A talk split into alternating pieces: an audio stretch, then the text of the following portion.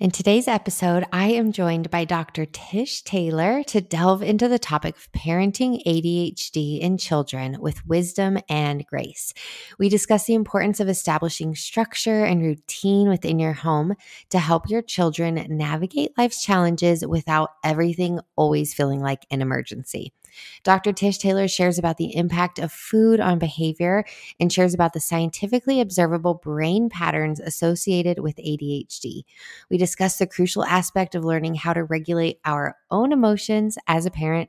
I share a little bit of my own story as well. And we talk about how self evaluation of our own patterns and behaviors can really empower us to become better parents to our children. If you enjoy this conversation, be sure to share with a friend or family member, tag us on stories and let us know what you thought of the conversation. And as always, I'm so thankful to have all of you here. If you haven't had a chance to rate and review the podcast on iTunes, it would mean so much if you could take a second to do so. It helps tremendously for the preparation of the podcast and the continuation of the podcast to have that feedback and to ensure that I am doing the best job that I can possibly do. So I love y'all. Thank you for being here. And let's jump into today's conversation. Hey, friends! We were never promised that life would be easy. Sometimes it is hard and super crazy, but when we do life together, we find that it becomes a lot easier and much more fun. I believe in joyful life, in happy parenting, healthy marriages, long lasting friendships, and making perfect memories in imperfect homes. I love to dig deep and talk about the really raw things that people are not always comfortable discussing. And I'm also passionate about sharing practical tips that have helped me to help you navigate through life less stressfully and more purposefully. We will laugh together and struggle together. You will hear honest insights on strengthening your faith and your marriage, parenthood, how to's, and so much more so that you can live life and live it with joy. I am Lindsay Maestas. Welcome to the Living Easy podcast. Hello, everyone. Welcome back to Living Easy with Lindsay. I am so excited to be here with you all today, especially because this topic is I believe truly important for parents to have knowledge and wisdom on. And today we're going to be speaking with Dr. Tish Taylor about what it means to parent ADHD with wisdom and grace. So, hi, Dr. Tish. How are you? I am great. How are you, Lindsay? I'm doing well. I am drinking my coffee, and my boys are both at school today. So I am breathing a little bit after Mother's Day. Did you have a nice Mother's Day? I did. Yes. Uh, did you do anything special? Well, I had to have a few mom chores in there to be yeah. honest. I couldn't get away with it. Um, but no, it's just I got a little more time with the kids. And how old know, are your kids? Mine are 12 and 13. Okay. Okay. So tell me a little bit about how you got into this realm of ADHD. What compelled you to start researching and studying and writing a book about it? Oh my gosh. So, well, I think it's a journey. As you know, my career, I'd say, is a journey. Um, yeah. So I, I really started, I was a school psychologist in my early years out of grad school. And then um, after I went back and got my PhD, I eventually then well then i got my licensure for private practice or clinical practice um, as well and started a clinical practice. And we're, we're, working with all kinds of children but i've been doing evaluations all along even okay. in schools. So i did a lot of adhd evals saw a lot of kids and young kids um, with some of those hyperactive impulsive or inattentive concerns. And it just you know as an was an area of interest. I was treating it a lot. Mm-hmm. And so I've just continued to gain more experiences in education mm-hmm. over the years. I love that. I would love to hear, just I mentioned before we started this call, you guys, to Dr. Tish, that I have two wild boys. And I would love to know how you discern or how you would encourage parents to discern the difference between energy and joy and just being a kid and ADHD. And I know you have to evaluate and analyze each person, but are there is there anything that is definitive in between the two? Well, I think with younger children it's it can be a little trickier because ADHD is a neurodevelopmental disorder. Mm-hmm. And so what you're saying is there's a lag in this area of development. Okay. And when we talk about young children, we're talking about energetic children. Yeah. I mean, for the most part. Right. And so you don't want to, you know, label or put a label on a child when they're just being who they are. Mm-hmm. And it's mm-hmm. in some range of typical development when we start to look at ADHD more closely, we, we try and give the child enough age, right? Sure. Enough, you know, so a lot of professionals will say, you know, at least kindergarten, mm-hmm. um, before we make try and make that determination.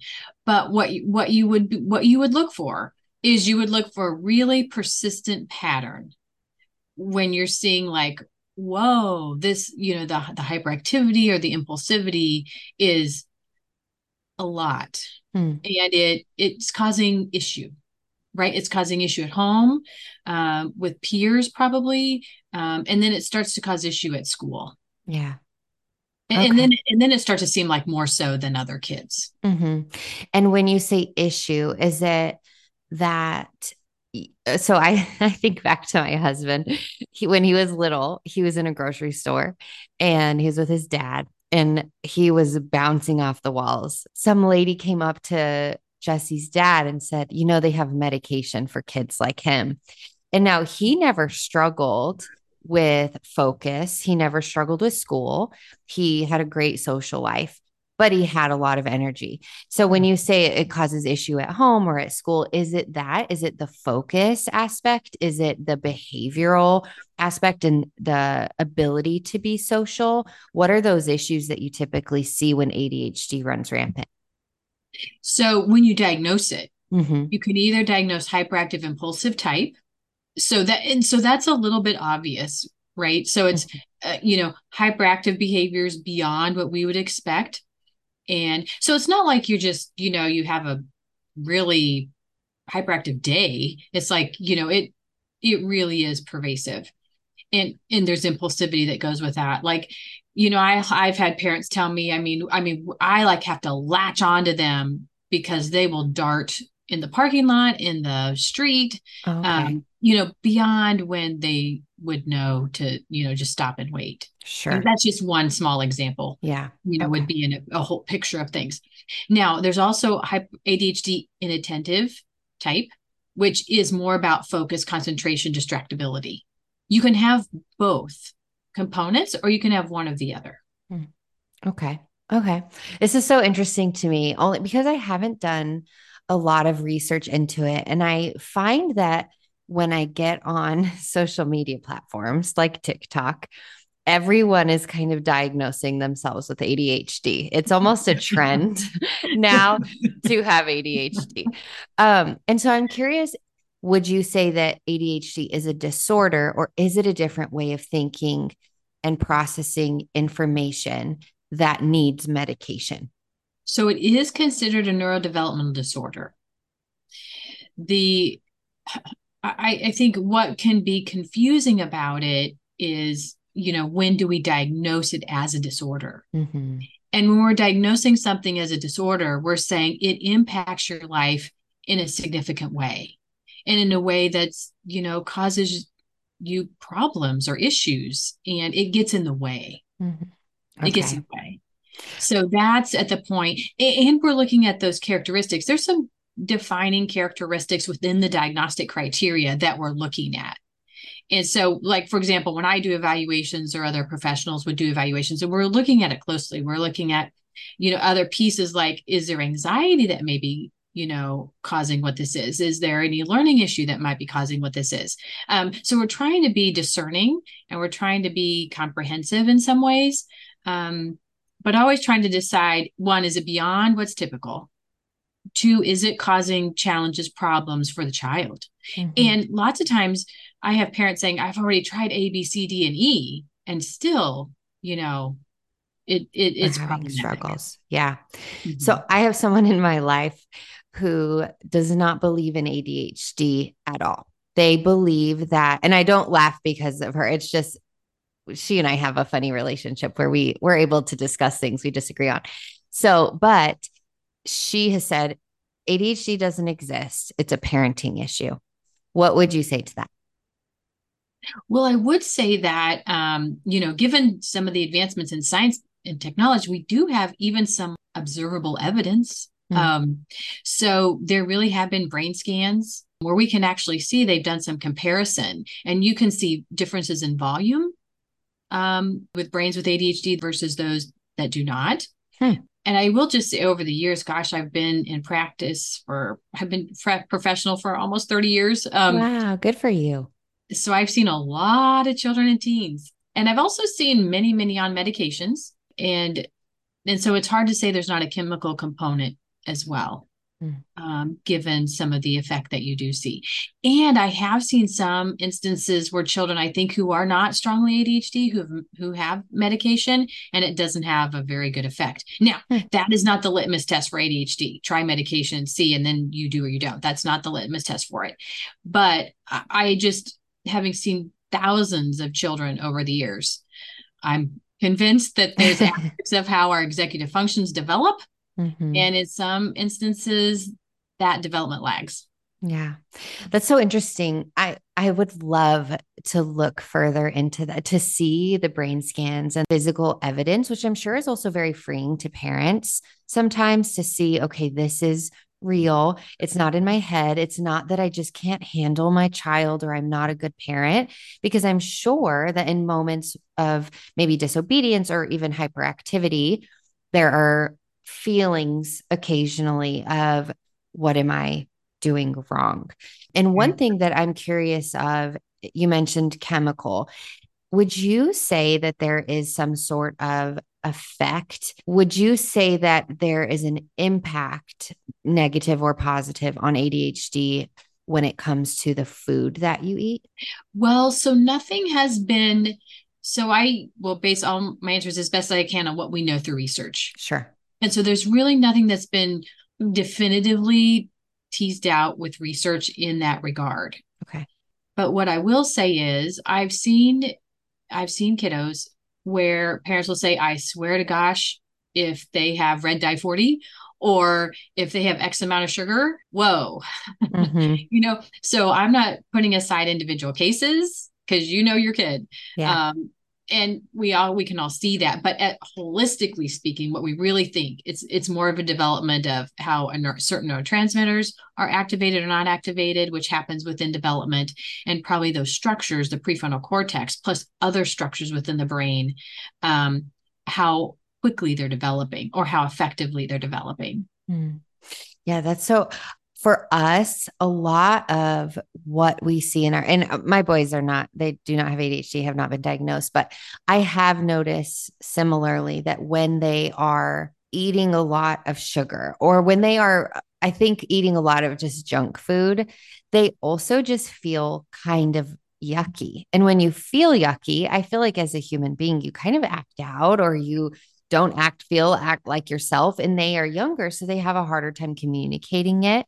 So for us as a family, we've noticed that the more we just implement small things, vegetables and fruits for them to eat, the more they feel like themselves and feel a sense of of health and ability to be more active, which then helps to kind of navigate the emotions and the feelings that they're feeling. But that's so interesting that there hasn't been anything definitive because I do, again, you know, TikTok doctors who are not actually doctors are have been defining so much. And that's why I think it's so important to have people like you, Dr. Tish, who can really specifically say, hey, this is what research has found and, and hasn't found.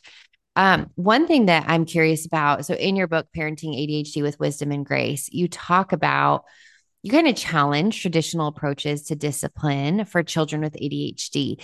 Can you explain why some punitive measures may not be as effective and maybe what alternative strategies you would recommend for parents who are struggling to manage their children's ADHD?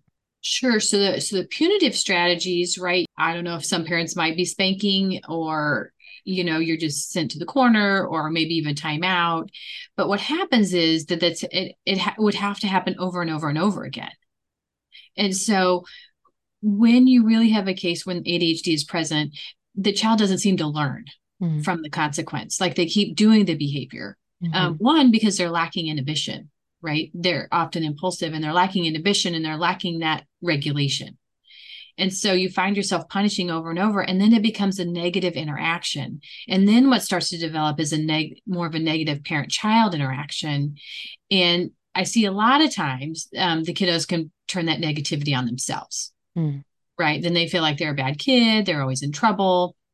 And a lot of frustration develops yeah. for the parent and the child. Mm-hmm.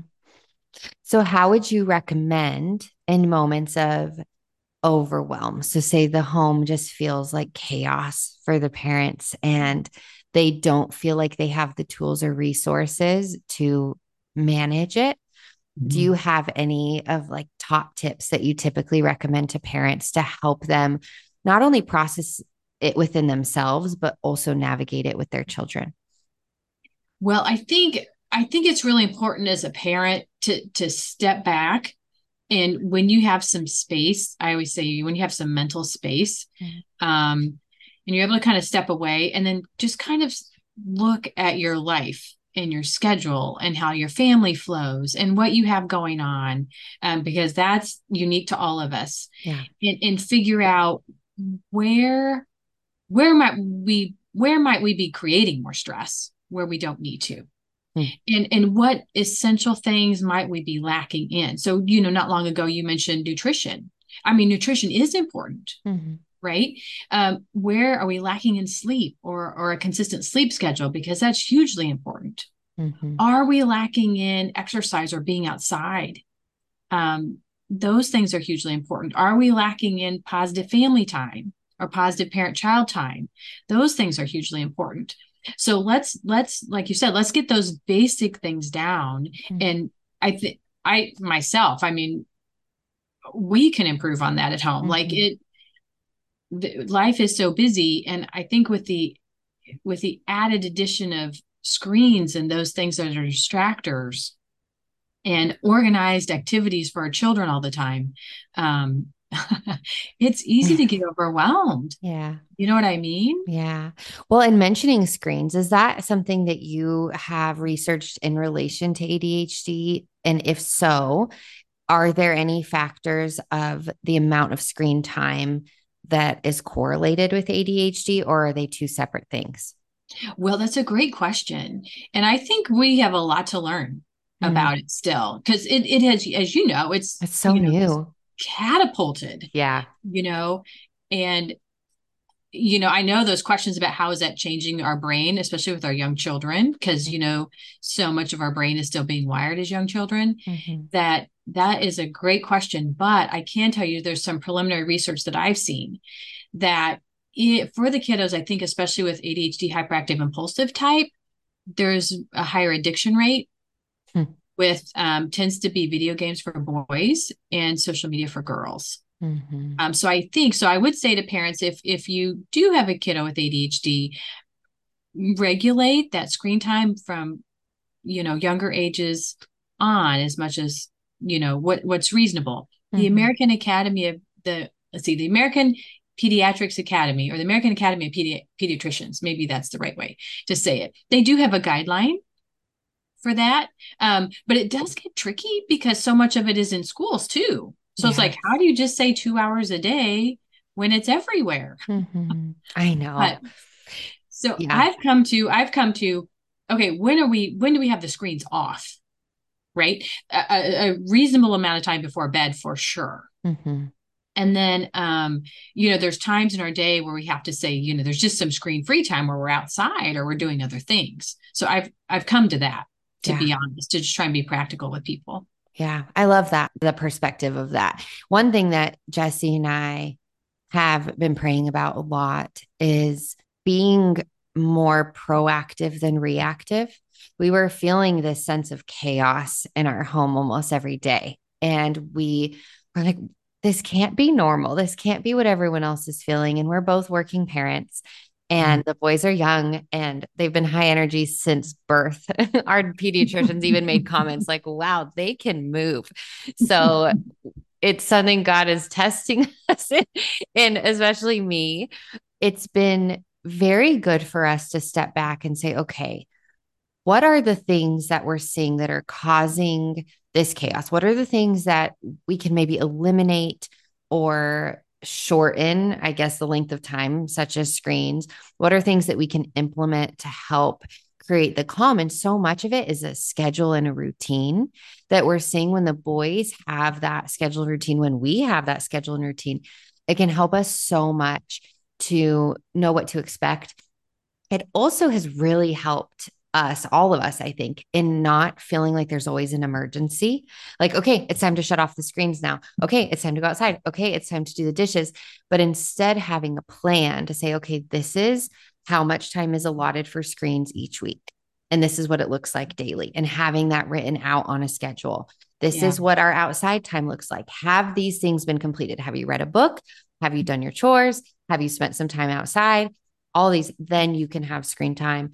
And then also, hey, we set alarms in 10 minutes, we're going to do the dishes. And so, how would you say, in your opinion and experience, routine and structure impacts a home or children with ADHD? Is it beneficial? Is it dependent upon the family and the child? I would say routine and structure is helpful for all children, um, especially younger children. But then if you have a child with ADHD, I think it's even more important. Okay. Because ADHD is a disorder of regulation, mm-hmm. right? I'm not able to regulate myself as much as I probably need to or would be expected to. And so if there's not a lot of regulation or unpredictability within the home, that makes them feel a little more chaotic maybe or yeah. and, and, sometimes can increase can increase stress sometimes you get secondary anxiety mm. from ADHD when things are not well regulated. So, but I do see a lot of parents who also have ADHD or features of ADHD when their child does. So, if that's the case, you know, think, okay, I've got to put my mask on first, right? Like just at mm-hmm. the like an oxygen airplane. mask, yeah. yeah. So there are ADHD coaches out there who are not therapists. Sometimes we do need therapists, but ADHD coaches are also out there. Um, so if you as a parent are having a hard time yourself, think how can I get some professional assistance if I need it or get myself treated if I need it. The other thing I would say is, you know, if you're a two parent home or or you have two homes, you know, that the co-parenting piece is important, but I also understand that sometimes there are challenges within the co-parenting piece for, mm-hmm. you know, you have two homes or the co-parent, you know, parents may not see eye to eye on certain things so as much as you can, you know, maybe if if you yourself created a schedule, you know, for the home and suggested it or tried to implement yeah. it as best you can, I mean, you can you can do that. You can take those steps. Hmm. I have a friend who navigates. She's a stepmom and navigates the differences between her home environment and the home environment of the other parent. And I grew up in a divorced home and had wildly different um, expectations and rules in each in both homes so it's very interesting to consider how this affects and plays into the behavior of the children. But I love that you said that while parents may have ADHD, or even if they just struggle to understand how to process high energy or lack of attention, that they can themselves regulate their emotions. So, as a parent, when maybe you don't have any control over what's happening in the other home and you're having to learn to regulate, are there any tips that you have when it comes to truly regulating emotions before reacting to a behavior? Oh, as the parent. Yes. Right. Oh, yeah. take a breath take a breath it, honestly i find even for myself i find that um you know it's one thing for me to do it in the office it's another thing for me to do it at home sure to just be totally honest um if i can just even remember to take a breath and not react right away mm-hmm. right that's that's my first step just take a breath and think right and and i know what you said just a few minutes ago everything's not an emergency mm-hmm. right now if there's if, if a kiddo has somehow got a hold of fire or something you know that's sure. an emergency i get that um, but most things are not an emergency so we don't have to react in terms of an emergency and so i think in order to do that we have to have our own mindset and our own mental health in as calm of a place as possible. Mm-hmm. You know, as adults, we have our own stresses. And and when you have younger children, there, you know, there's demand. There's a lot of demand and need. And so it takes a lot of your energy and a lot of mm-hmm. your focus. So when you can carve out those little times in the day to just kind of take a breath, do what you need to do, if it's meditation, if it's prayer, if it's just go outside, if it's just whatever it needs to kind of refuel yourself, try to do that. So in those moments, you can stop and think, how do I want to react to this? Mm, that's good. And, and, usually I think it's it's an opportunity to teach, to teach yeah. something. Well, and speaking of teaching, in the title of your book, you're talking about parenting with grace. How do you, as a mom, try to implement grace into your home with your own children? Oh, such a good question. I wish I did it perfectly. Same. I think I try to implement it like respect, hmm. understanding. And if it doesn't go perfectly, can we come back and can we talk about it or maybe do it over or say, okay, maybe next time let's do this. And so I think within that, trying to give each other some grace and I'm appreciative when my own children give me grace mm-hmm. and then I try to give them grace. And so there are times I can think of where, you know, I've been frustrated with them and then I come back and I try maybe understand where they're coming from or they're trying to tell me where they're coming from. And in those moments, we can give each other grace. Mm-hmm. Yeah. I love hearing that you worked in schools because I'm always thinking of my boys and the battles that they go through within the school system and having somebody who they can speak with and having that help and that resource is so incredible. But also, the four walls of our homes are so crucial to, like you said, having that peace within yourself. My mom told me that once, Lindsay, in order to have a peaceful home, and a peaceful motherhood, you have to find that peace within yourself. And for me, so much of that is counseling. I actually have a counseling appointment in like two hours that I'm so excited for. I love going to counseling because it helps me to to self-evaluate and to understand my heart and why I respond the way I respond sometimes in a way that I don't love or why I act out and kind of looking back at my history. But it also helps to point me to Jesus and to come to a place where I can step back and see what I desire for my home, what's called, what I'm called to within my home, and how to live that out. But a lot of the time, there's so many parents who are doing this on their own and they just don't have the resources and community I always say, you know, I probably wouldn't still be married if it weren't for my best friends because they let me cry on their floor and they encouraged my heart and they spoke truth into my life. And I think it's the same for parents that if you can find a village or a counselor or a pastor or a friend who can love on you in the difficulty and help to bring that peace into your life that maybe you weren't raised with, it can be so helpful just to have that ear or that shoulder that you can go to, um, or to find, like you mentioned, Dr. Tish, to have coaches or somebody who is able to give you that wisdom.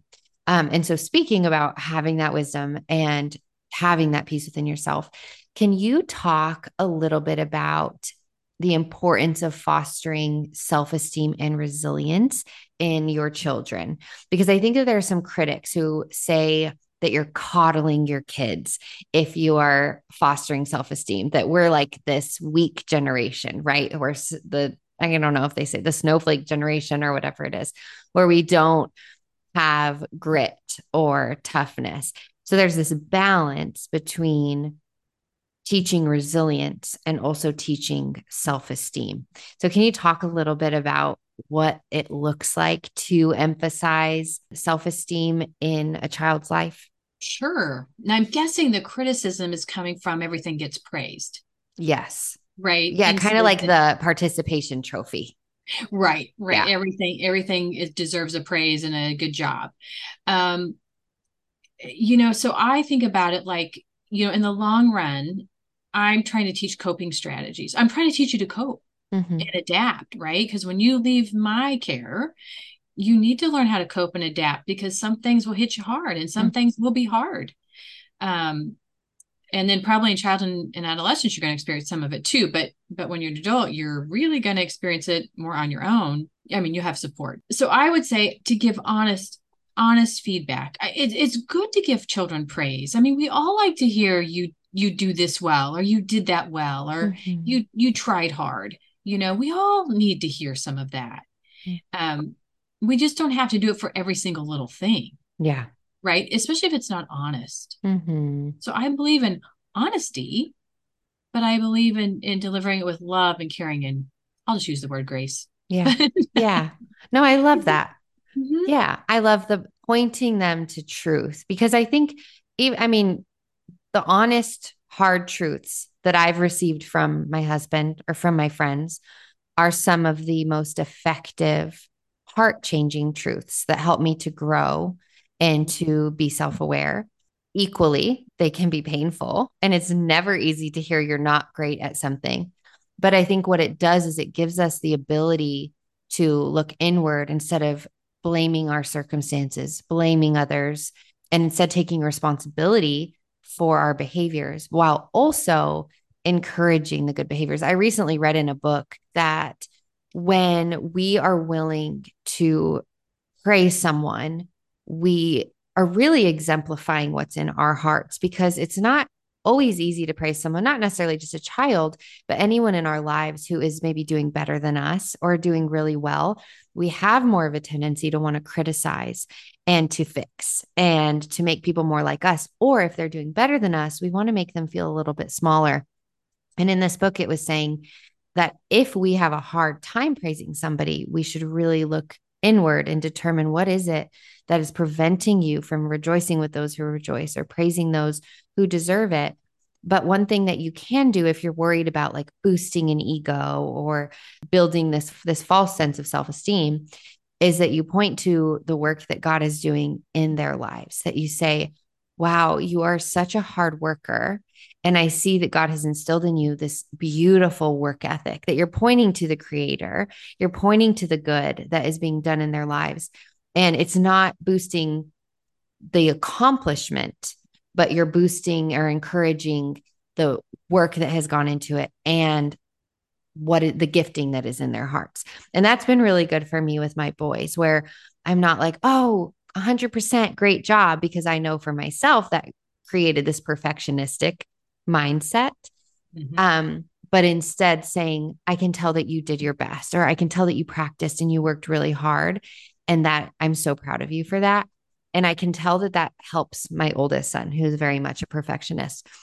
With that said, with having the sense of regulation, with parenting with grace, with building upon self esteem in our children. I really do think everything you're saying, there's so much fruit to be had in a home. And many of us were not raised with these resources like your book. So, can you talk to our audience? And this will be my last question. What would you say that you really hope your reader gets out of your book once they have finished reading it?